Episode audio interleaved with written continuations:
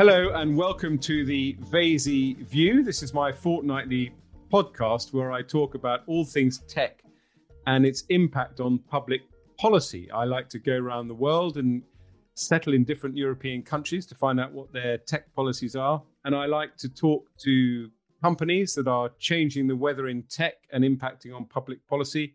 And I like to talk to individuals with interesting ideas and perspectives on tech and how it impacts on public policy. This week, I'm delighted to have Will Page. Now, Will was the chief economist of Spotify. And one of the reasons we've got him on is obviously we couldn't get Daniel Ek.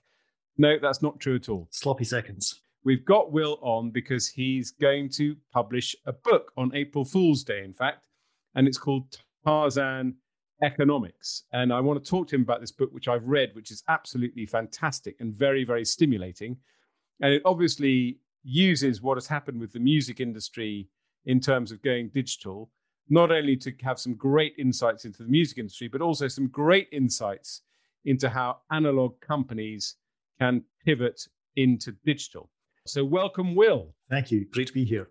Will, thanks so much for coming on. You sent me your book uh, in galley form, as it were, a couple of months ago, and I read it right through. It's uh, just for anyone who's worried about reading books, although I suspect a lot of this audience probably does Audible books. It's an incredibly easy read. It's full of wonderful anecdotes and stories. It's not a heavy economics textbook and it's full of incredible insights. And this is what I said about the book. This is actually a quote being used in the book's press release. I love this book.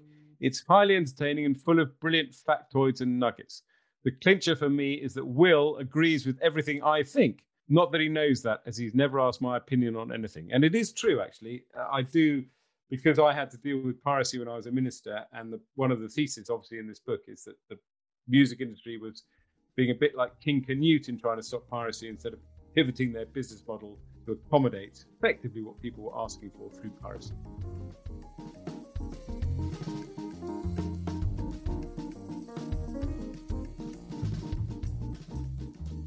But let's first of all start what I think is a sort of selfish description. You describe yourself as a rockonomist, which is a great word. Tell me, Will, how you became a rockonomist and what is a rockonomist?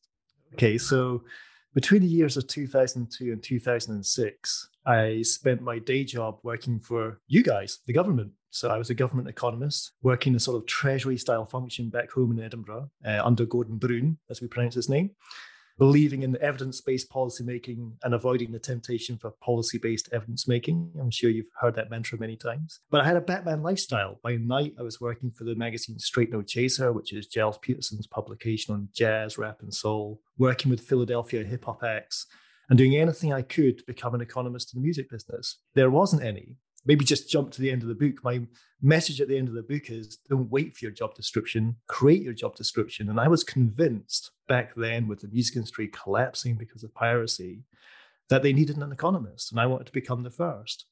So I knocked on every door possible. None of them were opening. But in the summer of 2006, a chap called Adam Singer, who was the chief executive of the Performing Rights Society, that's songwriters and publishers in the UK, opened that door and allowed me to come in. And that's when I became the first and only economist, which we should keep this quiet from the Competition Markets Authority. It makes me a monopoly in the music business. And I spent six years at the PRS working on things such as Radiohead's In Rainbows, the long tail theory, explaining the value of music to government accountants, and then moved across to Spotify in this, the Olympic summer of 2012 and have been there ever since. You're a visiting professor, I think, at the LSE now. So can I take a course in rockonomics? well, I love lecturing. Uh, I, I, love nothing more than not just public speaking, but lecturing, getting to the audience that doesn't think they're going to understand this, but has to understand it. And as part of the Marshall Institute at the LSE, I've given several lectures to the MBA course. I've lectured across universities around the world. Recently did Los Angeles College of Music, at some god awful hour in the morning. And when the questions came in on this video conference lecture, some some of the students were driving. I found that quite weird. driving the car and asking the professor a question. So that's that's a typical California story, that one. But yeah, and then hoping to continue that fellowship, we look set to join the European Institute at the LSE this year. So keeping ties with the LSE extremely strong. And that's something I really want to have is the world of academia, the world of tech, and the world of policy to try and triangulate those three points so there's more interaction. You've got all these great brains at each of these three corners, of the triangle. How can we encourage more interaction there? The reason you've written the book is because to keep mixing the metaphors, as it were, the music industry was the canary in the coal mine. The music industry was the first one that was forced to do it, as you alluded to earlier, because of the endemic uh, of piracy. So tell us a bit about the economics of the music industry, how that's changed from pressing vinyl records right through to CDs to where we are now, effectively, where you have three or four streaming services dominating the music industry. Well, there was a live music industry before there was a recorded music industry. That's an important point to consider. There was creativity before there was copyright. And I go in the book right to the origins of where this music copyright business began, which was in Paris in 1849 with the creation of SACEM, the world's first ever songwriter collection society. Well, I've got to say, I mean, the, the wonderful thing about this book is the kind of stories that you you get out of it that you can regale people with at dinner parties. So let's just start with that one because it's Ernest Bourget. And Ernest is sitting in a cafe and he's forced to drink expensive wine by the cafe owner because it's that time of night while listening to his own songs being played. And that makes him angry. So, given that the Scotland France game this weekend has been cancelled, if we go from Paris to Edinburgh and we just imagine that you're in the Grassmarket, you're you're boozing heavily, you're onto round number 11 and the legs are getting a bit weary, and you go into a bar where there's a band playing, and that pint of lager isn't just five Scottish pounds, which on the current exchange rate is the same as five English pounds, but they've jacked it up to 10. And you're like, why is this pint of lager so expensive? And the barman says, because we have to pay for the band. Okay. But that band is performing the song that I wrote. And the barman says to you, but the songwriter is the least of our concerns. How would you, Ed Vaizey, the songwriter, half cut on Scottish gassy lager feel in that pub in the Grassmarket in Edinburgh if your songs were being composed, the band were being paid, but you received no compensation? You would feel a wee bit shortchanged. So, to paraphrase this Parisian story from 1849, what Ed Vaizey would then do is go to the Scottish court after they finish with Nicola Sturgeon and Alex Salmond, of course, and say, I want a change in the law because I want the songwriter to be compensated for the songs that bring value to the pubs. And the law said, You are right. And he gives Ed Vaizey that law. And he forms a collecting society because it would be impractical for Ed Vaizey to run around all pubs of Scotland demanding money for his music. I mean, he does spend a lot of time running around pubs, but this would be not drinking but collecting money um, as well as spending it. He forms SACEM, and SACEM starts to establish musical copyright. And if you bring it back up to date, if a hairdresser in 2021 says, Why on earth should I have to pay for music? The collecting society, SACEM, PRS, ASCAP in America, will say, well, try running a hair salon without music. And it came, it came, it came to the US in 1917. Uh, I think there's a Supreme Court case. Yep. Uh, it took a while to transfer to America, as most things do. But then America adopted it. And then you had the birth of ASCAP, again, another monopoly collecting society, which set up the collection for the exploitation of the performer right in America. That then, only in America would you have competition in these weird organizations with BMI starting up. That takes you right up to the present. But if that hair salon was to say, uh, I can't run a hair salon without music because it's bad for my business, then you've got the answer. If it's good for your business, then a share of that good should go back to the composer of the works and not just that, the artist of the works too. So let's get back on track. So copyright, keep on track with the economics of the music industry and how it evolved. All right, let's hop, skip, jump from 1849 right up to the, the format change wars, you could say. We had vinyl going from the 50s, 60s, 70s, cassettes, remember those, and CDs, then piracy, then downloads, then streaming. And I think the key thrust of the book is the music industry in June 1999 woke up to Napster. Before then, it had been they'd been going gangbusters. I mean, the margins on CDs, the margins on records. Excess, excess, excess. Taking helicopters to the private jet is the expression I always like. It was printing money. Anecdote that I use in the book, and it's one of my favorites, is back then in the roaring 90s, record labels executives used to sell CDs by the weight of pallet. So I'm trading with Ed Vaizey. I've got a pallet of CDs here, Eddie. How much are you going to give it for me? What's the weight of it? 30 kilos. I'll give you this much what's on it doesn't matter. Shania Twain, it's all going to sell. So yeah. they, they, were so easy to make money. They would actually sell CDs by the weight of pallet. How much data science how much SQL or Google BigQuery is involved in a weight of pallet of CDs. That was the business. And you got to remember, whilst we can mock it, it is worth more then than it is now. And that's before you adjust for inflation. So you have to be careful what we're mocking here. But that was the business for me back then. I, I quote the book Kill Your Friends. I don't know if you've read that book, but uh, written by another Scotsman, John Niven. So I can actually do his Glasgow accent for you. And he has this great line where he says, What's the point in asking me, an A&R talent scout, what your favorite type of music is? What a stupid question to ask an A&R talent scout. It's like going up to an investment banker and saying, what's your favorite currency? Robson and Jerome, 7 million CDs sold, no talent. It didn't matter. So, I mean, yeah. Let's remind ourselves just how excessive that period was. Then the thunderbolt hits, yeah. which is Napster. I'll quote Pete Jenner, who was A, an LSE professor, B, quit in 1967 to C, discover either drugs or Pink Floyd. Not sure which order, but was the first manager of Pink Floyd. I think he discovered the drugs first before deciding to manage Pink Floyd, but we'll, we'll see. And he often said that what happened with Napster was copyright stands for the right to copy. That's what the word is. What happens when you lose that right to copy? And what Napster did was it took that right to copy away. So it undermined the entire premise of the music industry. Overnight, yeah. instantly people could get every Beatles song they wanted in one zip file downloaded from the Napster site. Nobody in business had experienced that level of disruption before. To see the entire business model overturned. Hmm. And then from 1999 to 2001, what you've basically got is a two decade story, a 20 year head start in dealing with disruption. And the first 10 years, we made a complete dog's dinner of it. The second 10 years, we pivoted, to use that word, it's in the book title, and we've got to success. So, what I like to try and do in the book is with this 20 year head start in our first to suffer, first to recover journey through disruption, unfortunately, due to the pandemic, just about every other profession, government, public service included, is staring at their own Napster moment. So here's eight lessons I've managed to sort of tease out of it, which I think would help everyone else journalists, lawyers, accountants, bankers, civil servants deal with the same scale of disruption that we're now staring at. Yeah, I want to. I'm gonna. i feel like I'm reining in a racehorse here because you're raring to go with the eight lessons. But I just want to stick with the music just quickly because the interesting thing about digital, which I think will help us kind of pivot into the into the wider lessons, is that streaming has helped the music industry because first of all, it legitimizes what was illegal before, which was piracy, and there, yeah. there is an argument that says that actually obviously one doesn't condone piracy it's illegal but it is you know canary in the coal mine is, is one anecdote but it's also the consumer saying what do they want? Business has to wake up to that. But the second thing is it brings huge benefits potentially. Data was one thing you mentioned you know weighing cds by the kilo to actually knowing what people are listening to and it also allows what is known as this kind of long tail effect. So once your CD is out of the record store, that's it. It's never out of the record store with streaming. So those are two kind of big changes in the economics of music, aren't they?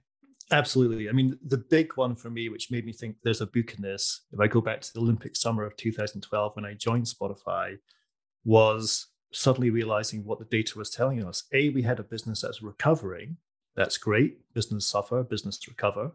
But B, we had a business where we understood consumption. Very few businesses actually understand consumption.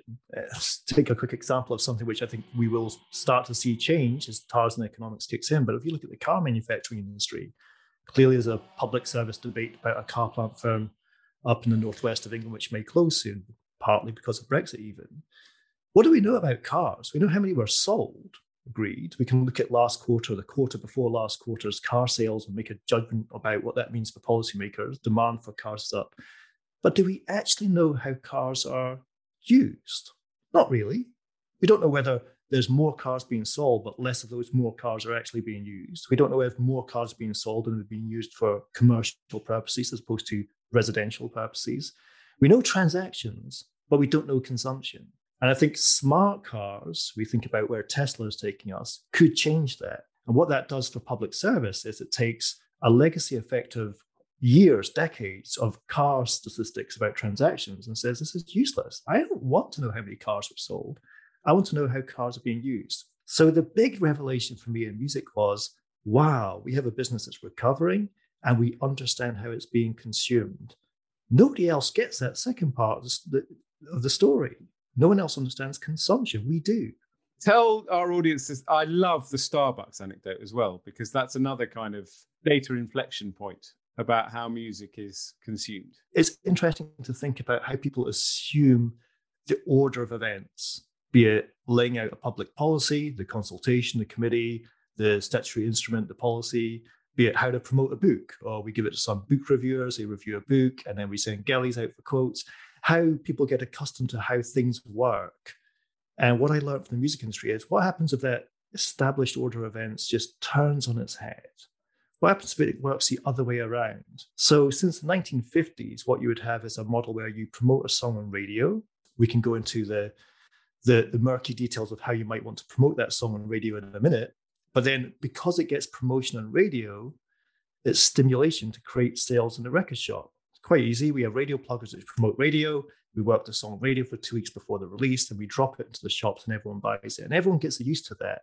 And it's inertia. You know, it's like looking at the keyboard in front of me, QWERTY, Q W E R T Y. We're always using an inefficient layout of a keyboard. Our children, our grandchildren will look at that inefficient layout of a keyboard because we always do what we've always done, that same order of events. So the Starbucks story is just an incredible one. And there's one of many, but to kind of hot skip or jump our way through it, but it was the artist Meghan Trainor who in the UK reached a chart position. She reached the top 40 without actually being on sale. Long story short, she was only available in streaming services. Streaming was beginning to affect chart position for the first time in history, and she went to inside the top 40 thanks to her streams. But then I looked at the British and American data and I realized that she was working on streaming before she was beginning to work on sales, and long before she actually got played on radio. So, wait a second, there's no radio play promoting this artist. The artist's song, by the way, was called All About That Bass, a wonderful throwback oh, yes. 50s song. So catchy in its throwback song written style that you feel like you already know it as soon as you hear it. And this is important for the story because it's a song which makes you feel familiarity. I've heard that type of music before, but you don't quite know who this artist is or what this song is. So then I got my hands on Shazam data. Now, Shazam, for those who don't know, is an app on the phone where you can tag a song that you hear on the radio and quickly find out who it is and then add it to your streaming collection or go and buy it in the shops. That's the traditional story of Shazam. Radio first, Shazam second, shops third, streaming fourth. That's what we were used to. But what I noticed here was Shazam first, streaming second, sales third, and radio a distant fourth at the very, very end of the food chain. Great. I've got an amazing story of how the order of events has changed presented at this huge BBC music event. And for the next year was called with questions of great presentation, great case study, Will, but where were the Shazam tags coming from? Yeah. If there was no radio, let's remember the order of events exactly. is completely turned. So then a colleague of mine, Emily French Blake, a real street smart within Spotify, a wonderful woman, I really admire her. I'd love to work for her in the future. She, a year later, had come back from Seattle where she'd been working with Starbucks and we were both working late into the night. She was chasing time zones in a different part of the world. She said, Paigey, come here. I've got to show you something. And she'd been taking notes from the presentations she'd seen in Seattle with Starbucks. And they were obsessed about my Meghan Trainor case study.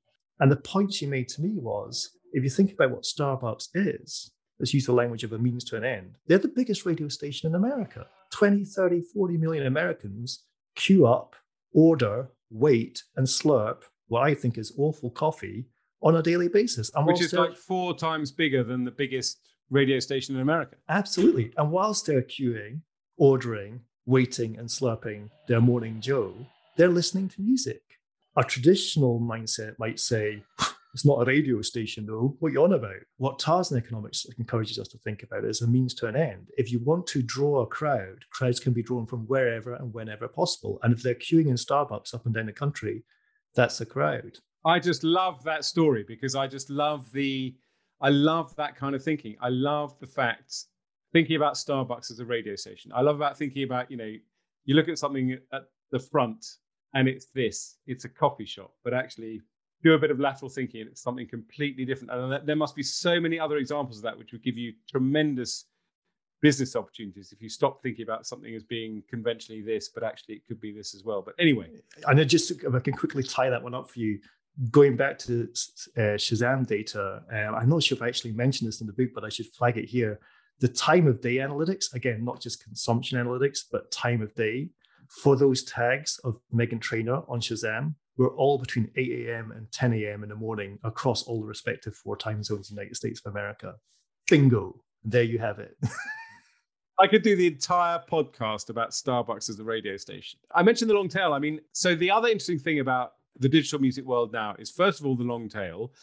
You know, music, long forgotten artist careers suddenly revived. The second, actually, interesting thing, which is something you've been quite vocal about recently, is people forget that streaming has led to an explosion in creativity. There are a lot more artists, albums, songs being put out there because it's much easier than you know recording a cd and getting it distributed. And that's a great thing. And then the counter argument to that so i'm packing a lot into this point stroke question is that there are a lot of artists who are really annoyed because they they get paid 0.0001 cent per stream or whatever.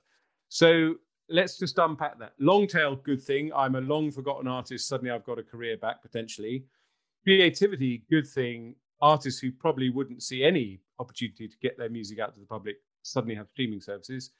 Bad thing, they get paid very badly. Right. Uh, let me break into this one by uh, quoting a, a, dear friend of mine, Ed Newton Rex, who sold his company to TikTok ByteDance and has been a pioneer in AI music and a great contender for a View podcast as well. A wonderful character, brilliant public speaker. But I went for a socially safe distance walk and talk with him recently. And his first words were, Will, I'm so busy putting songs on the streaming services, I've forgotten to join the PRS.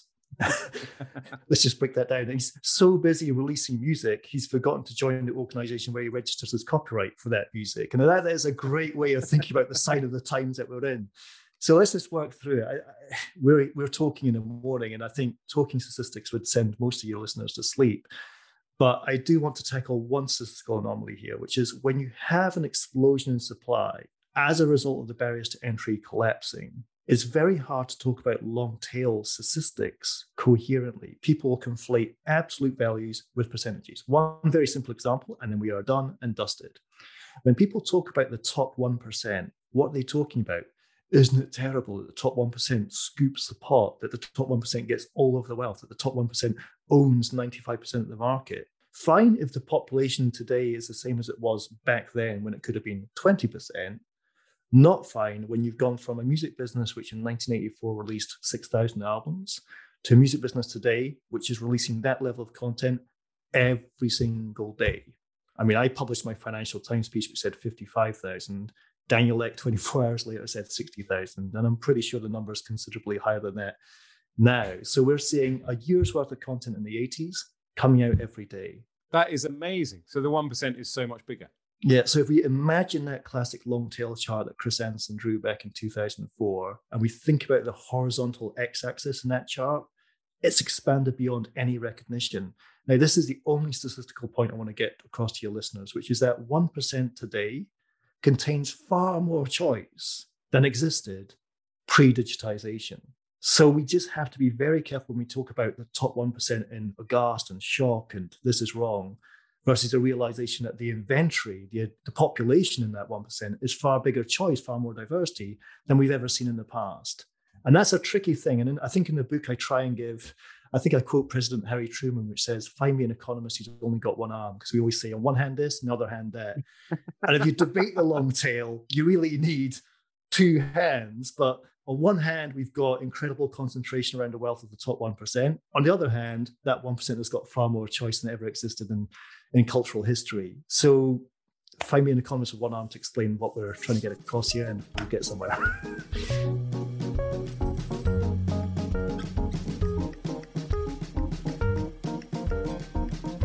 Right, I've worked out during this podcast, which is fascinating, that it's a podcast in three parts. So we've done a lot on the music industry. Now, obviously, I want to plug your book as a whole, Tarzan Economics. Now, the title Tarzan Economics is brilliant because it explains in two words what I will now take a hundred to explain, which is basically how you go from one, what is it, a vine? yeah.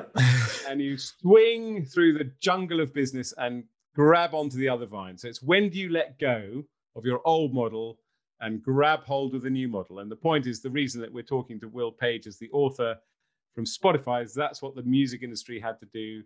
And you've drawn from that amazing lessons for what any business person listening to this podcast will be thinking, how do I pivot my business? And as you said, I think at the beginning, the pandemic has absolutely forced this choice on so many people. So, talk us through. I'm hanging on to my vine. I'm terrified about making that leap. Well, first thing about the word Tarzan and vines is that Scots do their homework before they come up with book titles. The point being, the author of Tarzan uh, died 70 years ago, which means he's now public domain. So I did my homework. He's well done. I can't get sued for this one. But yeah, so the Tarzan economics, the term dates back to a wonderful technologist called Jim Griffin, who can take credit for releasing the first ever digital song on the internet, Aerosmith, in 19, 1995, I believe. Oh, that's a good one. That's when we get down the pub, that'll be part of the pub quiz. Excellent. Well, I first heard the expression in a pub in Norway. Uh, I remember him standing at the bar in Norway telling me about Tarzan economics, and he said, we hold on to this old vine, which keeps us off the jungle floor, but we know that vine is dying. And we're reluctant to reach out and grab the new vine through a fear of the unknown. Back to the music industry just briefly, and then we can kick it around other professions. But music industry spent 10 years holding on to the ownership vine. CDs will pay our bills. Downloads will keep us off the jungle floor. So 10 years holding on to the old vine before we let go of that and reached out to the new vine in hope and prayer that it was going to take us forward. And that gamble cooled off. Now, when you step back and think about that first to suffer, first to recover journey of music, I don't have enough fingers and toes to count the number of professions that can apply this. But if I can just give you two very quickly, one that I really believe strongly in, and I'd like to credit the author Richard Susskind, another fellow Scot, and his work on digital lawyers and future of the legal profession. I think the legal profession is a great one. We all need lawyers. We all need trust. And if you look at legal profession, we all need this thing, paper that I'm holding just now, the obsession with paper. But what the digital legal profession is experiencing is their own Napster moment. There are AI contracts being signed today, this month. I know of tech companies in Silicon Valley that are planning to scale without a legal department. That's extreme end. But just at the very simple end, if you look at a legal department in an organizational chart and you see the words assistant of assistant, that's fat that technology can trim.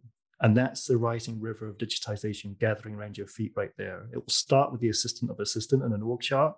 And once it's in, it will keep on working, just like we saw in music. Digitization is a river. It doesn't determine who it drowns. It's just that music came first. And I think lawyers are a big, big contender for a huge scale disruption over the years. They really have to catch up on this. You cannot hold on to that old vine in perpetuity thinking it's going to keep you off that jungle floor. At some point, you've got to learn how to stare into the darkness and swing. The second profession was yours, public service. I think government is ripe for Tarzan economics as well. And I think you've seen the pandemic accelerate change, accelerate the process of science, accelerate the process of collaboration.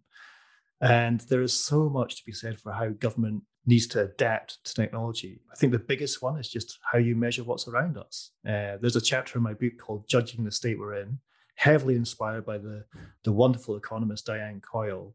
But a simple you know, snapshot of that is what matters most is what's being measured least. Uh, to paraphrase Robert Solow, um, the digital economy is everywhere except in government statistics. And I really worry about that disconnect between reality and statistics. Yeah, that is absolutely true.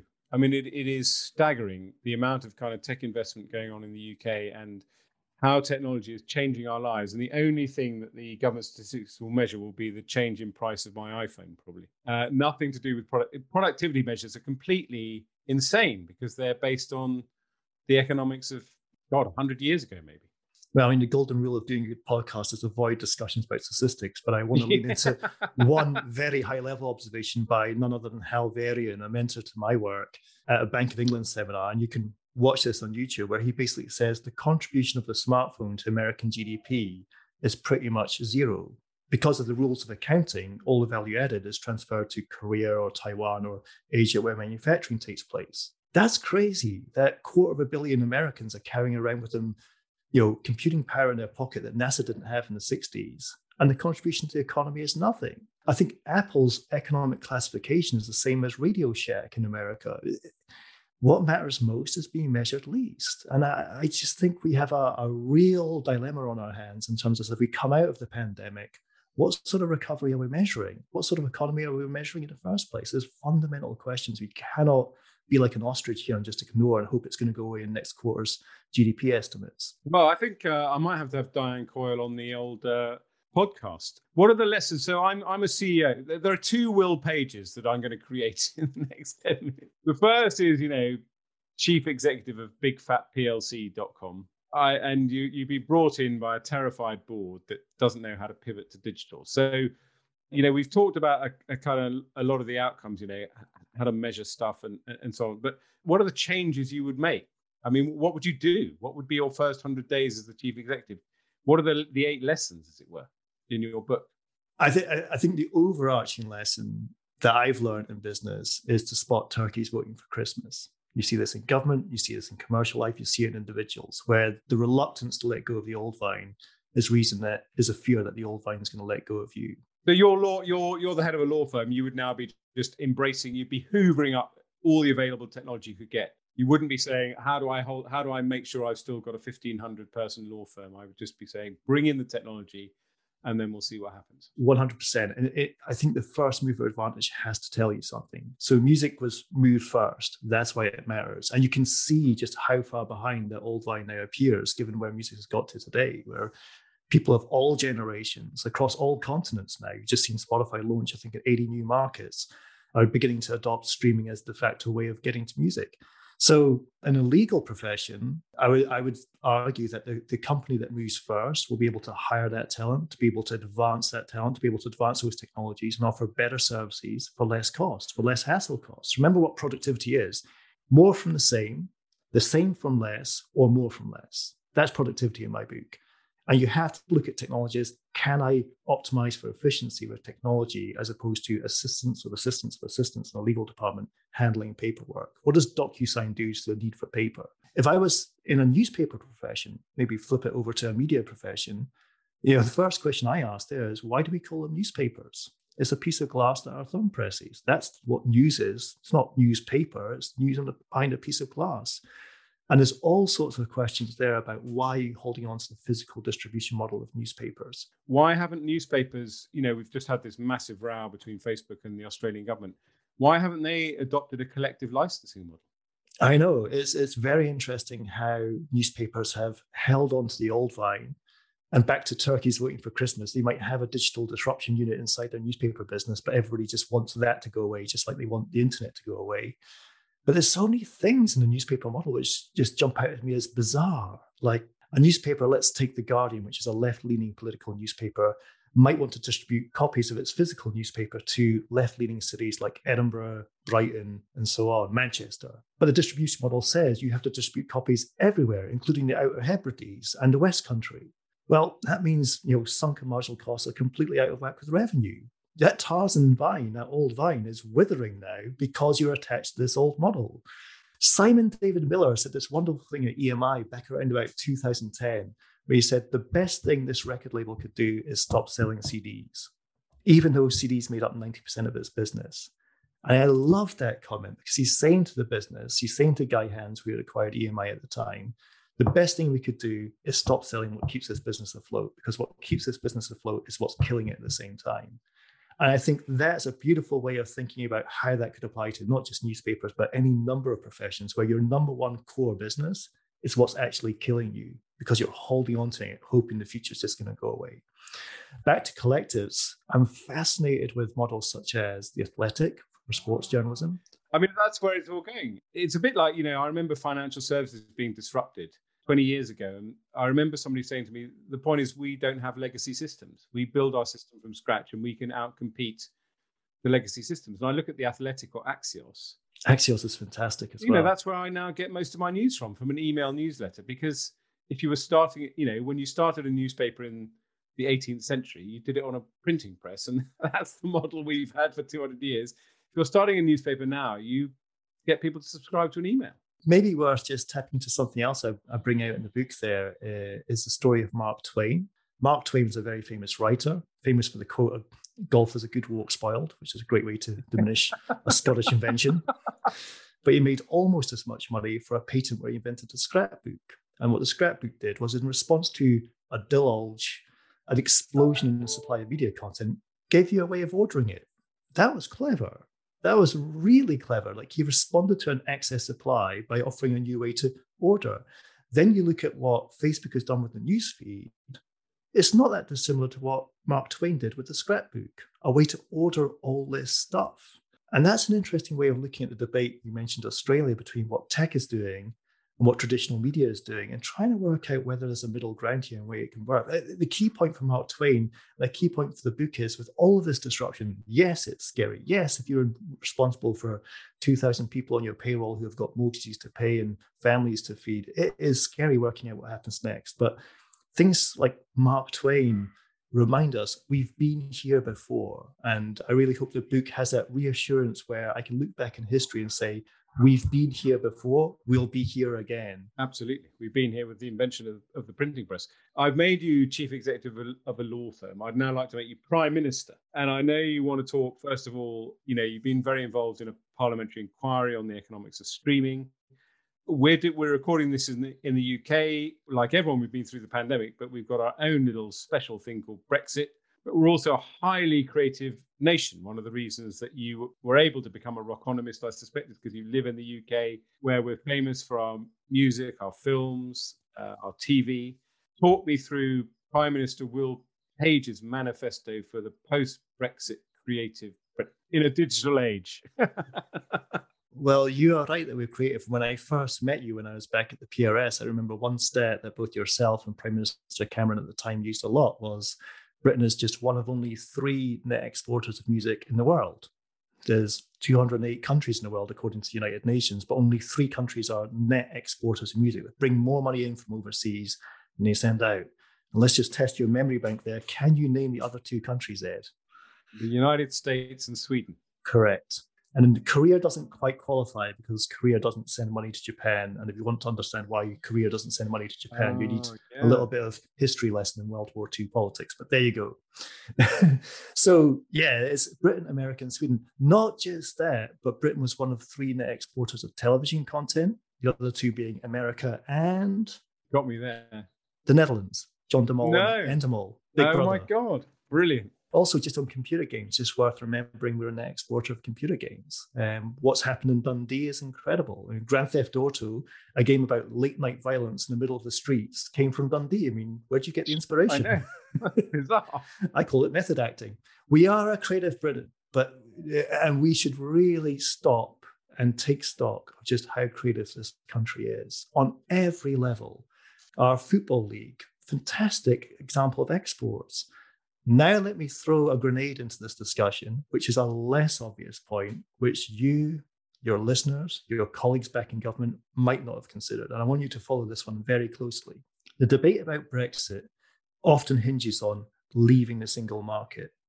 if you're that car plant firm in Merseyside, you will be panicking about leaving a single market because all the parts you use for making a car come from the single market.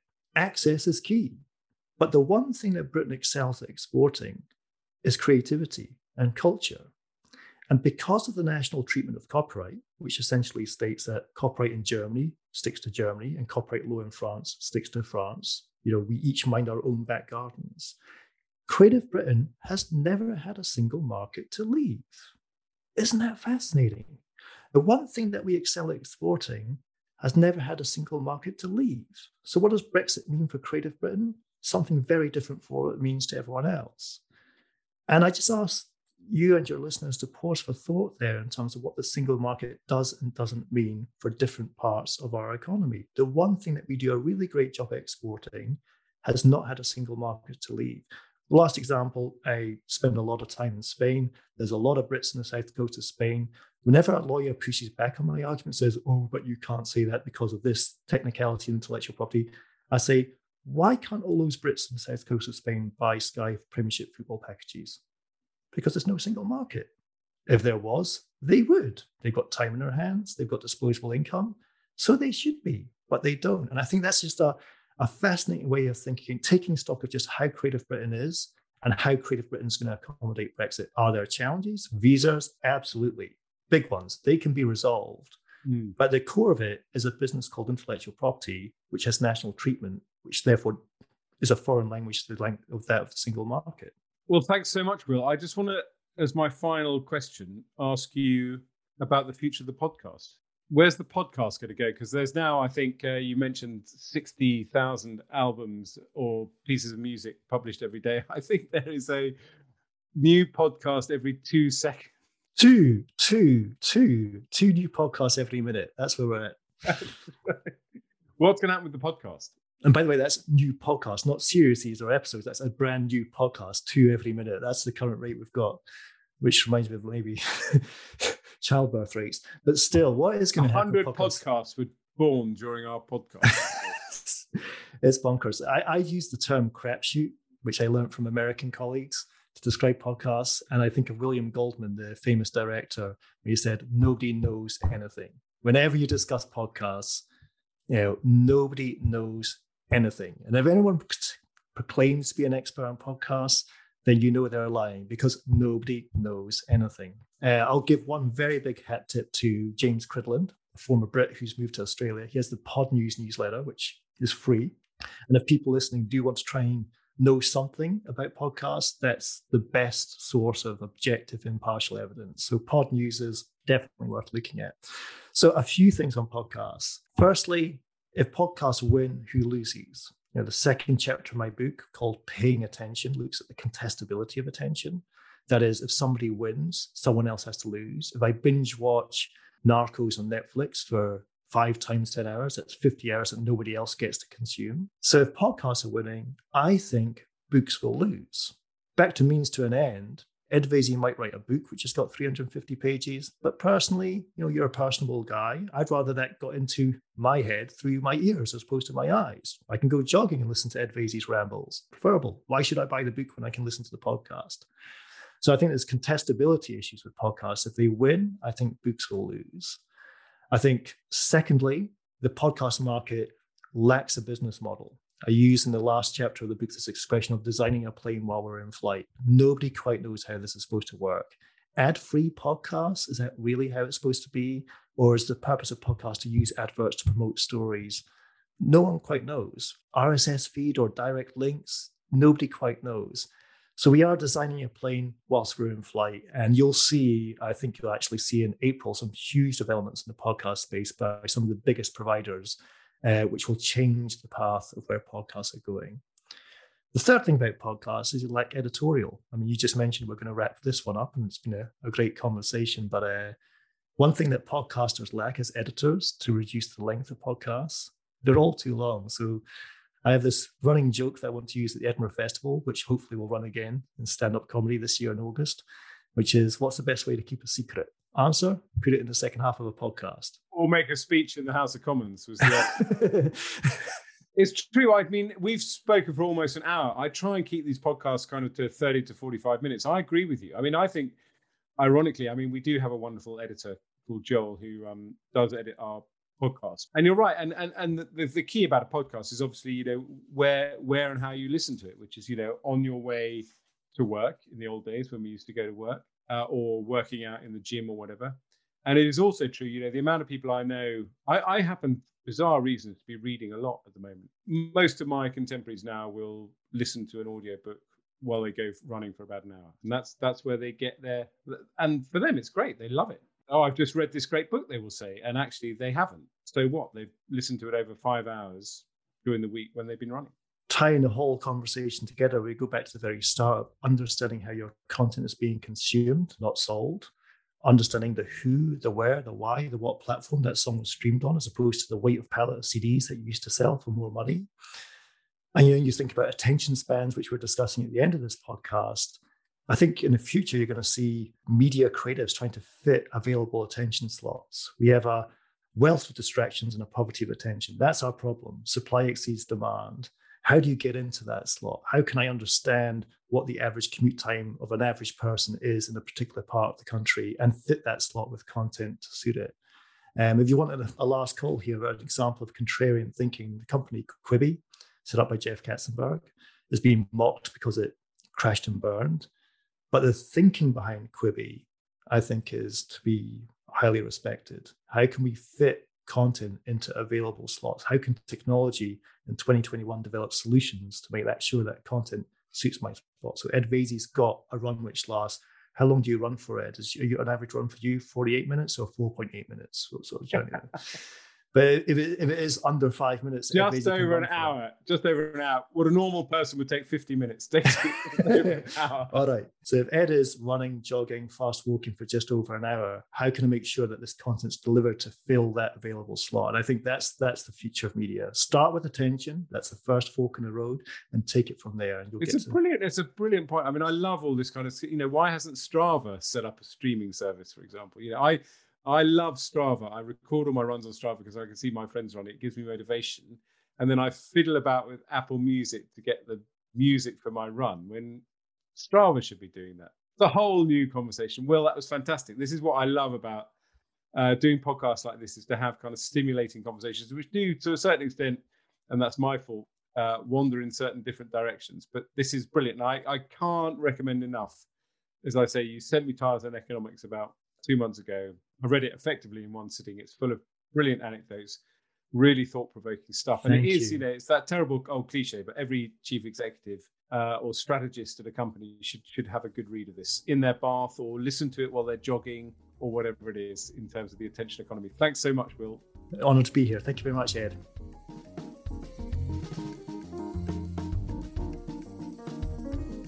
Thanks for listening to this episode of The Vaizey View, a production of Kindred Media.